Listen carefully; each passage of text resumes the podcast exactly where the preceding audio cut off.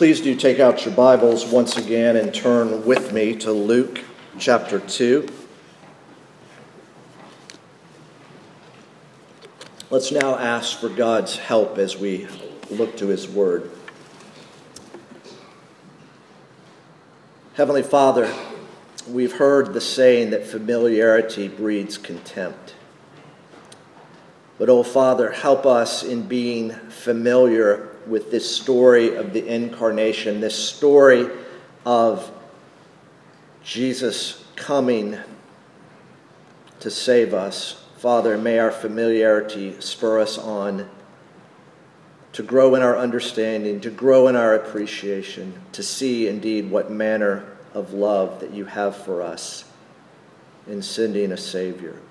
So, Father, be pleased to open your word to our hearts and open our hearts to your word as we gather on this Lord's Day. For we pray in Jesus' name. Amen.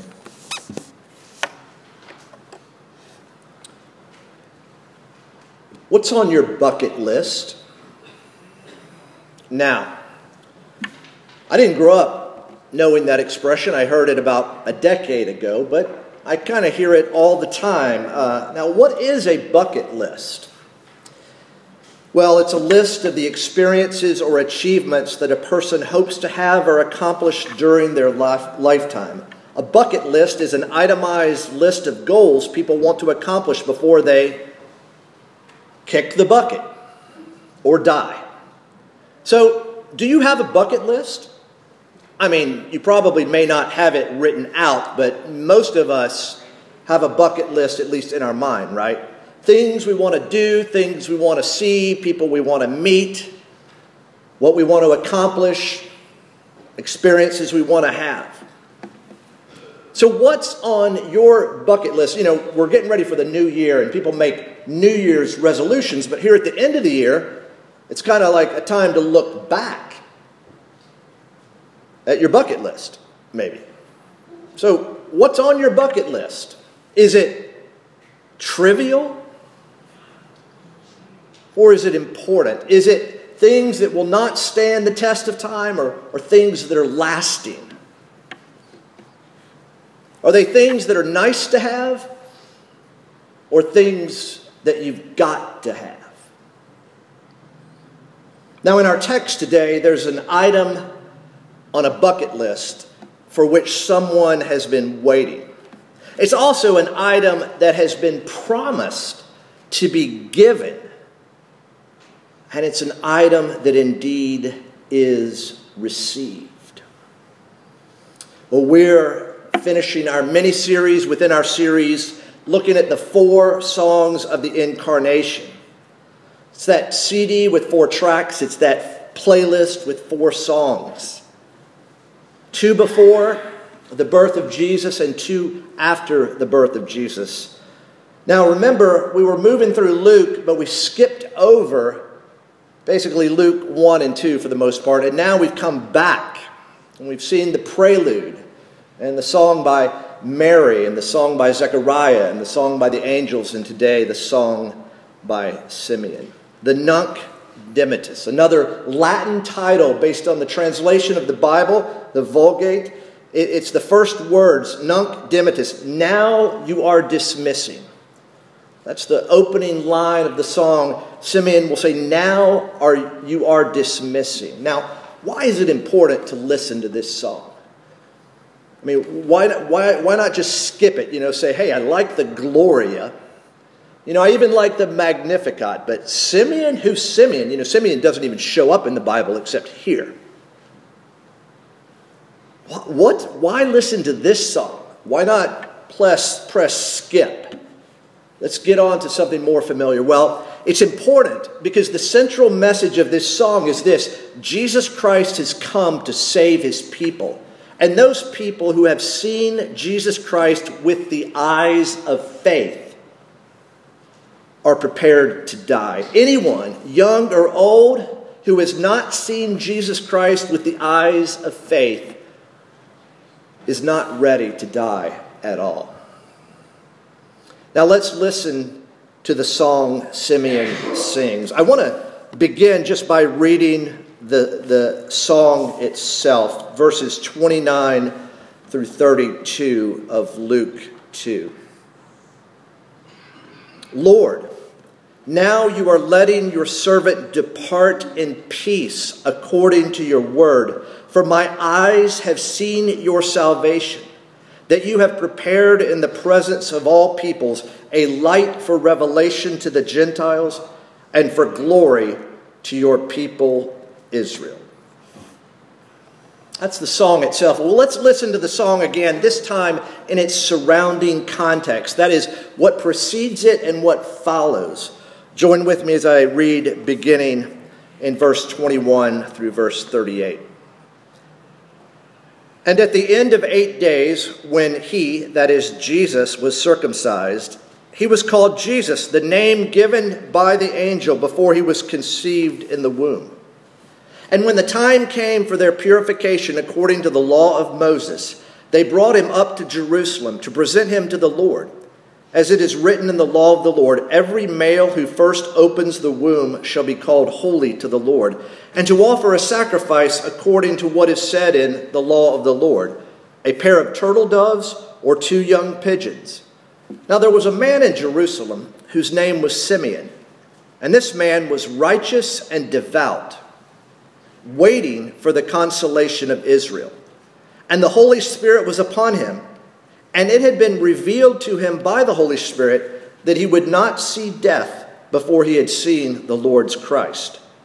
And he came in the Spirit into the temple, and when the parents brought the child Jesus to do for him according to the custom of the law, he took him up in his arms and blessed God and said, Lord, now you are letting your servant depart in peace according to your word, for my eyes have seen your salvation that you have prepared in the presence of all peoples, a light for revelation to the Gentiles and for glory to your people Israel. And his father and his mother marveled at what was said about him. And Simeon blessed them and said to Mary his mother, Behold, this child is appointed for the fall and rising of many in Israel, and for a sign that is opposed, and a sword will pierce through your own soul also, so that thoughts from many hearts may be revealed. And there was a prophetess, Anna, the daughter of Phanuel, of the tribe of Asher. She was advanced in years, having lived with her husband 7 years from when she was a virgin, and then as a widow until she was 84. She did not depart from the temple, worshiping with fasting and prayer night and day. And coming up at that very hour, she began to give thanks to God and to speak of him to all who were waiting for the redemption of Jerusalem. Now, our text is both a blessing and a warning. We'll see Simeon proclaim a blessing to God. Simeon blesses God. But also when he blesses Mary, he issues a warning to all who will hear, a warning to all who will read. Let's think for a moment about the setting for the song. Jesus is presented at the temple, and we see that in verses 21 through 24. It's circumcised on the 8th day, 33 more days go, and on day 40 he's presented. He's presented in the temple. He's dedicated to the Lord, and there's an offering made.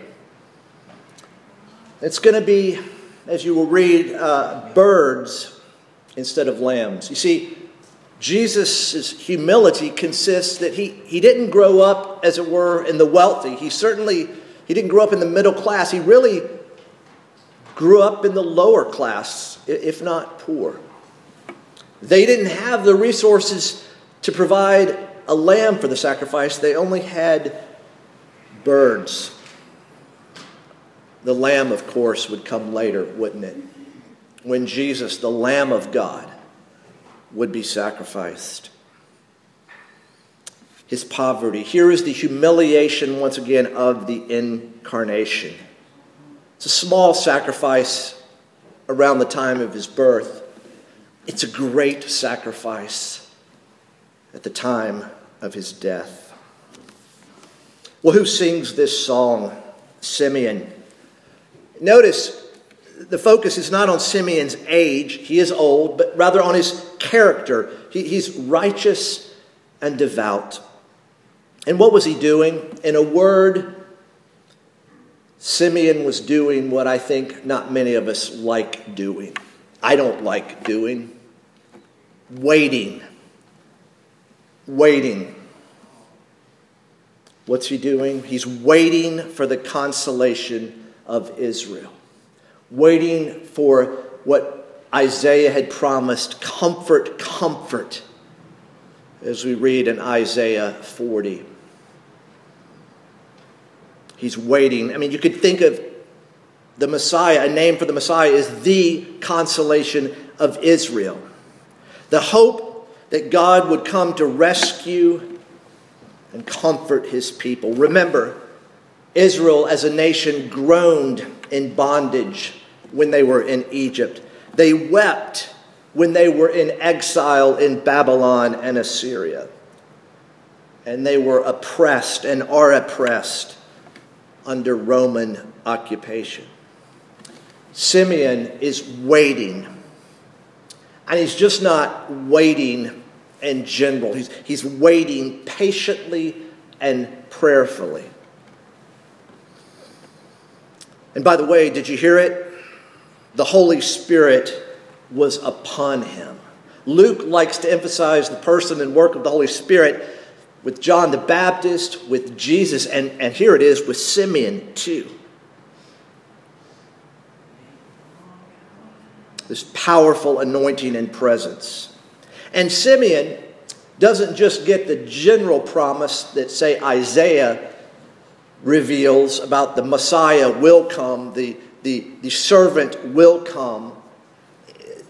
Simeon gets a special promise that he would not see death before he had seen the Lord's Christ.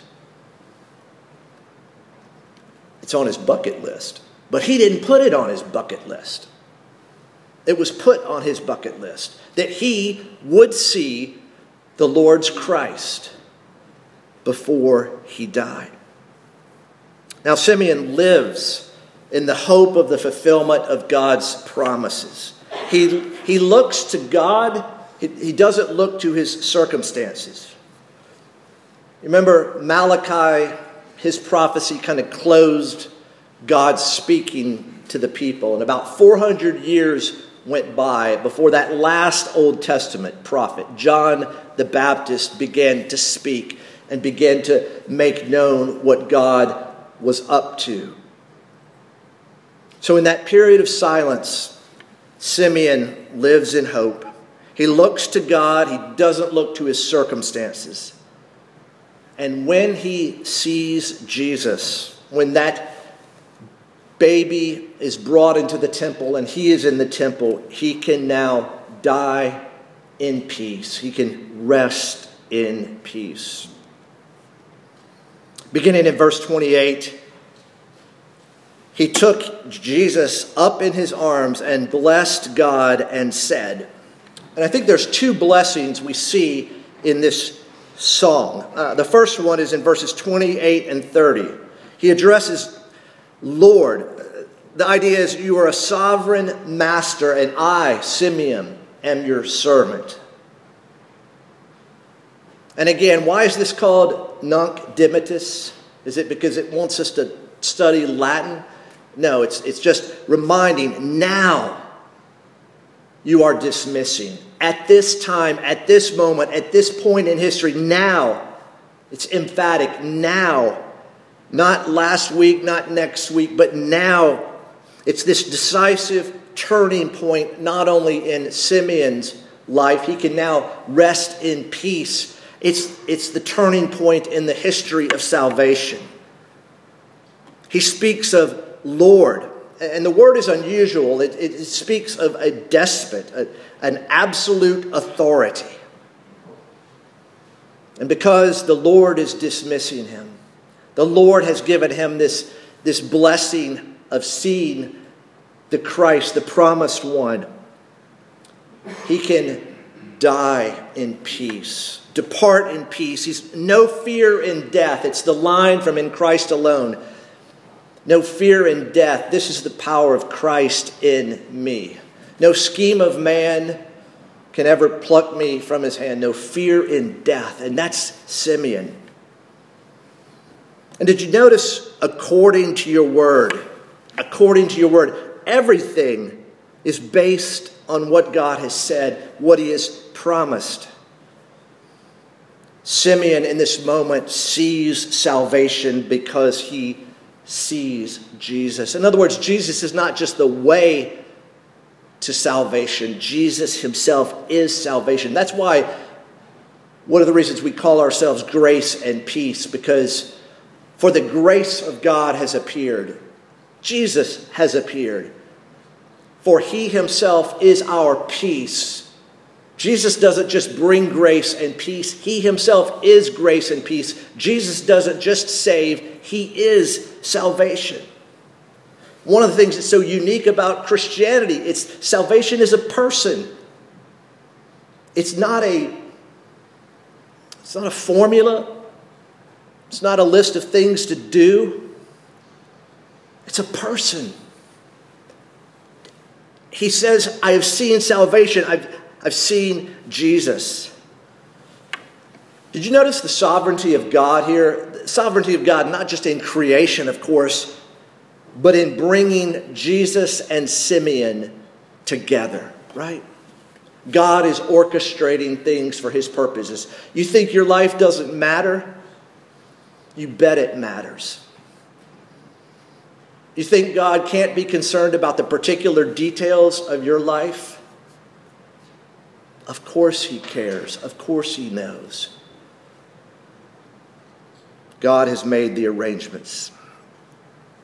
And again, the emphasis on the Holy Spirit, not just for Simeon, but for anyone. It's only by the Holy Spirit that people can recognize Jesus as the Christ. The Holy Spirit has to be at work to open eyes.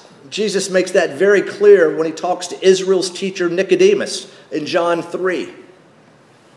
It's a powerful, mysterious work of the Holy Spirit, and we are privileged to see this work on the pages here. But there's another blessing, and that continues in verse 31 and 32. That you have prepared in the presence of all peoples a light for revelation to the Gentiles and for glory to your people Israel. All peoples. All peoples, Jew and Gentile. One of the reasons why we had that as our prayer, our call to worship, this idea that of all peoples, Jew and Gentile. It's a major theme that you'll see unfolding in Luke. That the gospel corporately unites people that look different, that smell different, that speak different, that have different bank accounts and different occupations and different histories. All peoples. And again, here's the light. Images of light, and light for two purposes. For revelation to the Gentiles, for those who did not grow up under the law of Moses and under what God had already revealed. They've got to hear it, as it were, from the beginning. It's revelation. That God's saving purposes include them, all nations. But it's also light for the glory to your people Israel. That Israel, salvation for the world is coming through you. It's humbling, or it should be, to Israel, not arrogant. That, oh God, you have chosen us to be a blessing to the world. It's the promise to Abraham that God would bless Abraham. Why? So Abraham could be a blessing to others. And how did Mary and Joseph respond? With marveling. They wonder. They marveled at what was said about their son.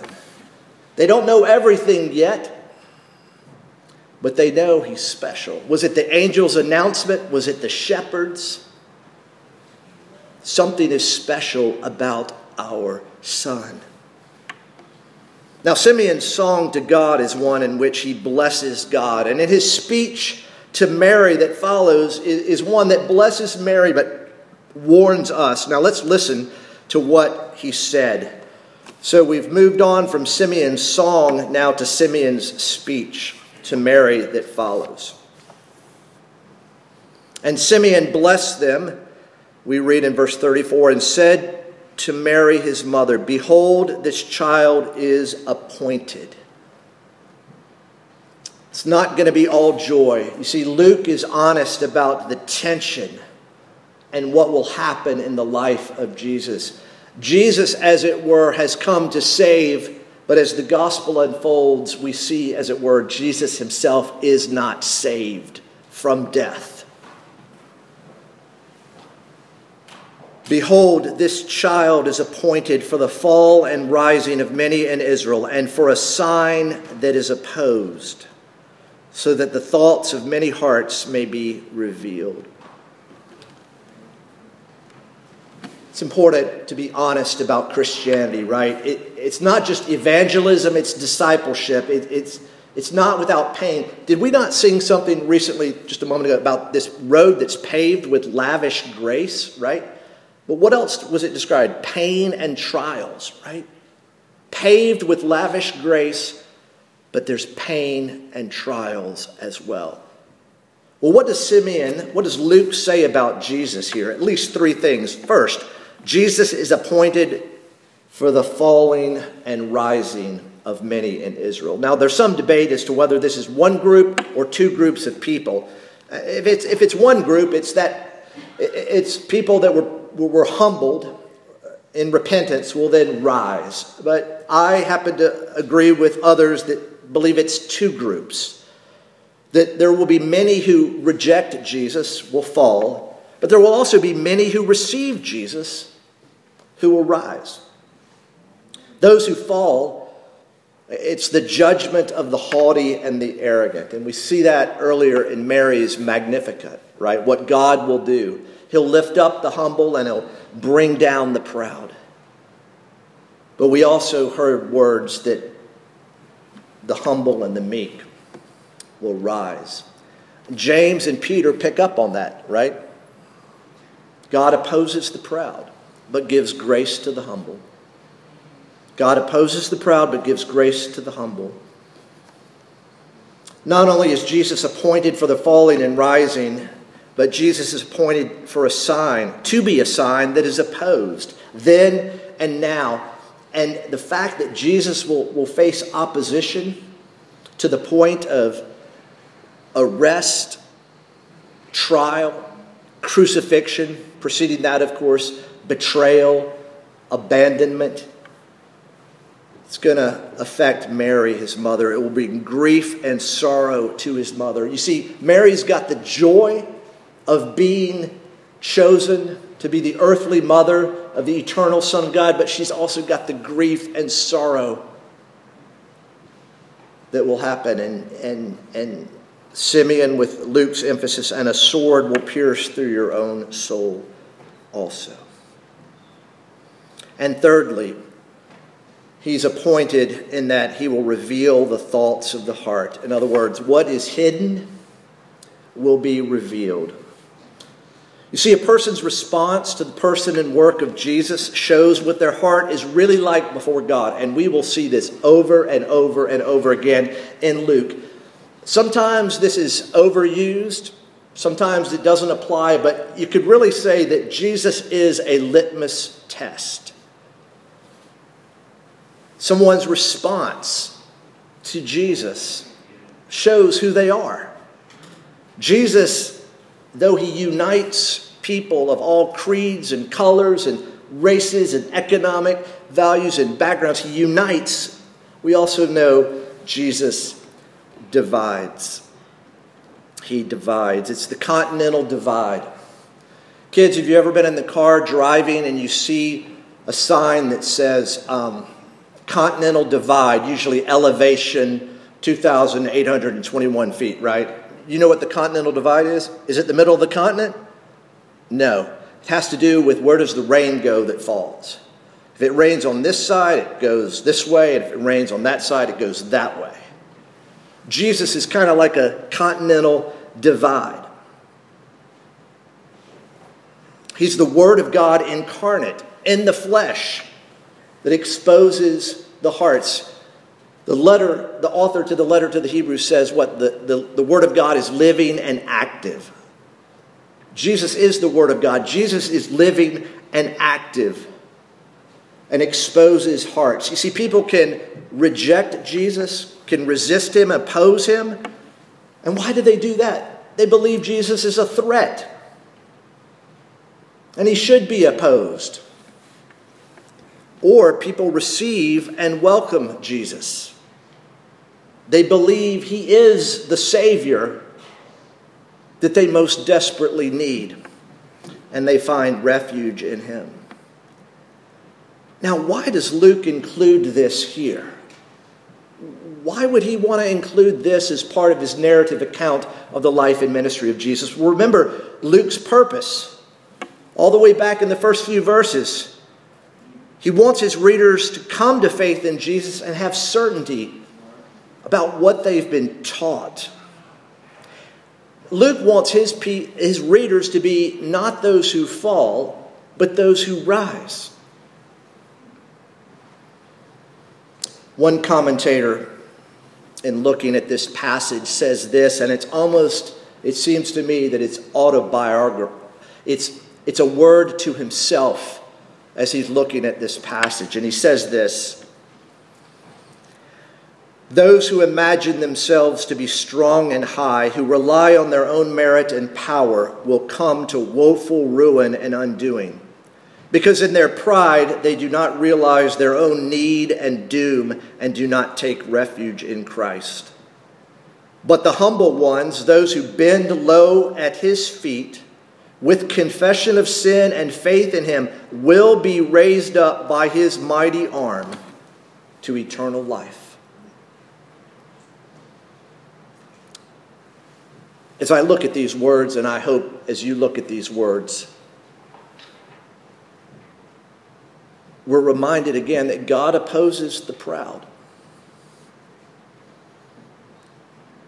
And if you're like me, you don't have to look through a window to see pride. You only have to look in a mirror. That's really bad news. God opposes the proud, but he gives grace. He gives grace to the humble. He gives it. You don't earn it, merit it. He gives it. Because it's the humble who know their need. It's the humble who cry out in desperation for help.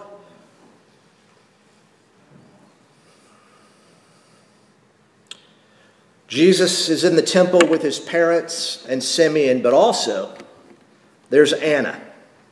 Simeon is a man of faith, and Anna is a woman of faith and a woman of worship. And isn't it just like Luke, who likes to put pairs? There's a man and there's a woman. There's Simeon and there's Anna. And who are they? They're the believing remnant of Israel. They've kept the faith. They've kept the faith. Simeon is waiting for the consolation of Israel. And Anna is speaking to others, right? She's speaking to others about Jesus. Those people were waiting for the redemption of Jerusalem. Both Simeon and Anna see with their own eyes the advent of God's redemptive intervention in the world. In addition to bucket lists that I learned about a decade ago, I also learned the word intervention. Especially like if there's trouble, there's got to be an intervention, right? Jesus is the intervention. He comes for us and our salvation. You see, Simeon and Anna together show us what it means to believe, and this is important. Waiting in faith for God to do what he has promised, and worshiping the God who does what he says he will do. Waiting and worshiping. Waiting and worshiping. Now, in this narrative account of Jesus being presented in the temple, we've heard now this fourth song of the incarnation being played. And it's still being played. And we still are called to listen. So why is it important to continue to listen to this song over and over and over again? A couple reasons. The song reminds us that there is no neutrality when it comes to Jesus. He's the promised child. He's the Messiah who represents God's coming salvation to Israel and the nations. And he will divide Israel and indeed the whole world into two groups. There's no neutrality. I think it was, I just read this the other day, that somehow I think John F. Kennedy was quoted that the hottest places in hell are reserved to those who remained neutral. When you needed to make a stand one way or the other. Jesus himself forces us to make a choice, a decision to be made, and with that we will fall or rise. Jesus, in effect, says, especially as the gospel moves toward the cross, he says, crown me or kill me. There's no other choice. So who are you waiting for? What are you waiting for? Who do you say Jesus is? Remember the question to Peter and the disciples, who do people say that I am? Oh, anybody can answer that, right? And then Jesus gets really personal and says, who do you say that I am? The great divide. There's a universal offer of salvation, but there's not a universal response. You see, salvation by faith in Jesus Christ is a scandal because it involves a death. The cross. It involves the death of Jesus, but it also involves our death to our pride, to our sense that we can pull it off. It's scandalous. It requires the admission of the need to be saved. It requires us to say words that we have a hard time saying. I was wrong. I need help. I was wrong, and I need help. And secondly, not only does this song remind us that there's no neutrality when it comes to Jesus, it reminds us that there is a way to be prepared to die. There is a way to be prepared before you and I and everyone still breathing kicks the bucket. So our song, our text, really asks us this question. Are you prepared to die? Remember, anyone who has seen Jesus with the eyes of faith is prepared to die. Anyone, whether they're old or young, who has not seen Jesus with the eyes of faith is really not ready to die at all. So my friends, on this Lord's Day, on this day when we remember and celebrate the mystery and the blessed good news of the incarnation. Have you transferred your trust to Jesus?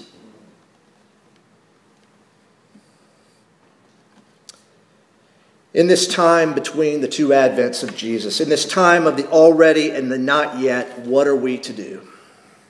We wait for what God has promised, and we worship him. And while we wait and while we worship, we often come to his table where we find both the rest and the strength that we need to persevere in faith. You see, the Lord's Supper just reminds us to look to Jesus. It reminds us to look to Jesus who made this statement and asked this question. That babe that was presented at 8 who was circumcised on the 8th day and presented in the temple on his 40th day, as he grew up and matured and was about his mission, at the time of someone's death, he said this, "I am the resurrection and the life. Whoever believes in me, though he die, yet shall he live. And everyone who lives and believes in me shall never die." What a statement. What a statement. And followed immediately by a question. Do you believe this? Do you believe this? My friends, Christmas Day is a wonderful day to be reminded that God saw us in our distress and he sent the one person who could rescue us. He sent his son. May this day be a day of marvel and amazement, a day of thanksgiving and wonder and praise. Let's continue to sing this song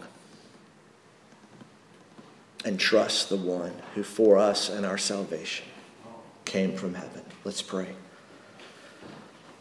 Oh, Father, we do believe, but help our unbelief. Father, would you, by the powerful working of your Spirit, open our eyes to see Jesus. To see him as our Lord, to see him as our Savior, to see him as our brother, to see him as our friend, to see him as the one and the only one who doesn't turn his back on his friends, who doesn't forsake us. Oh, Father, open our eyes, open our hearts to see Jesus. For we pray in his name. Amen.